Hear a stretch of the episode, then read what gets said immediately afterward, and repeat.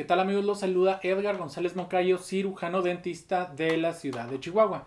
El día de hoy, como podrás ver en nuestro canal de YouTube o Facebook, no estoy ni en el consultorio ni en ningún centro de salud y no traigo mi quirúrgico, traigo mi ropa normal y estoy en mi casa porque estoy guardando el distanciamiento social que nos marcan las normas de prevención del coronavirus, del COVID-19.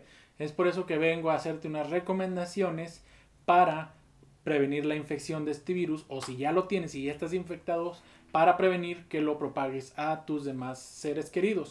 Número uno, este se contagia por medio de aerosoles. Los aerosoles no son nada más aquellos que usamos para ponernos spray en el cabello o para pintar las paredes. Nosotros producimos aerosoles al estornudar, al toser o a expedir, al expedir nosotros algún tipo de gas con líquido de nuestro cuerpo. Esos aerosoles llegan a objetos inertes, llegan a la mesa que tenemos enfrente, llegan a una caja que está junto a nosotros, llegan a todos los tipos de superficie con las que tenemos contacto y por ende los aerosoles infectan el espacio aéreo y aparte infectan las superficies que tenemos alrededor. Y si al ratito llega, por ejemplo, tu hermano, tu mamá, tu papá, tu novia, tu esposa, quien sea, y pone su mano sobre esa superficie o peor aún, toca alguna parte de tu cuerpo en donde tengas fluidos, por ejemplo, si mete la mano en tu boca, ahí dentro de algún jugueteo, mete la mano en tu boca, ese dedo, si tú estás contagiado, si tú estás infectado, ese dedo ya trae el virus y peor aún, si esa persona con la que estabas jugando o esa persona que tocó la superficie que tú mismo infectaste, se lleva la mano a su boca, a su nariz, a su oído o a sus ojos, ya se infectó.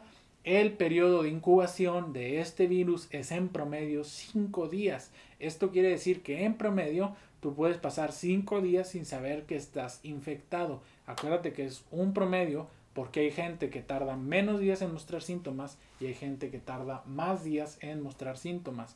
En la literatura científica respaldada por evidencia que revisé para darte esta información, menciona que hay casos que inclusive tardan hasta 24 días. Entonces, el periodo, digamos, de prevención que recomendamos es de 14 días. ¿Qué puedes hacer, qué puedes hacer para prevenir todo este tipo de, de contagios?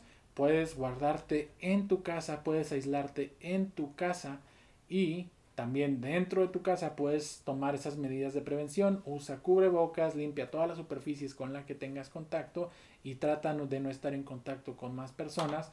Porque además otro artículo científico que revisé muestra que aún los profesionales de la salud de China que estuvieron en contacto directo con enfermos oficialmente infectados de coronavirus sufrieron una tasa mayor de contagio en sus propias casas que en sus trabajos. De todos los profesionales de la salud se llegó a la conclusión que más se habían infectado en sus casas que en el trabajo y esto es porque en las casas tendemos a tener medidas más relajadas de protección. En el trabajo si usas todas las protecciones que te marcan, pero en tu casa te quitas el cubrebocas, te quitas la bata, te quitas todo y andas tocando todo sin ningún sin ninguna restricción. Entonces hay que, hay que mantener las medidas de prevención dentro de tu casa.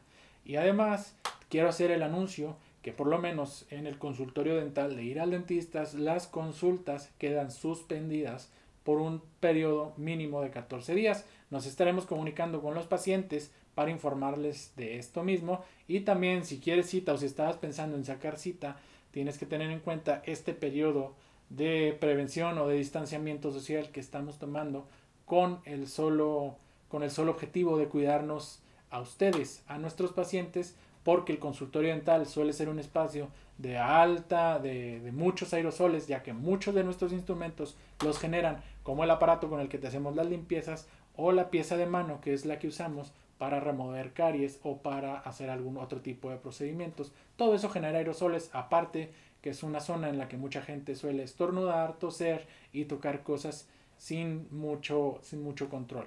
Esperamos que haya sido de utilidad esta información y esperamos que de ahora en adelante sepas por qué tienes que cuidarte y por qué tienes que cuidarte a ti y a los tuyos. Muchísimas gracias por tu atención estos minutos.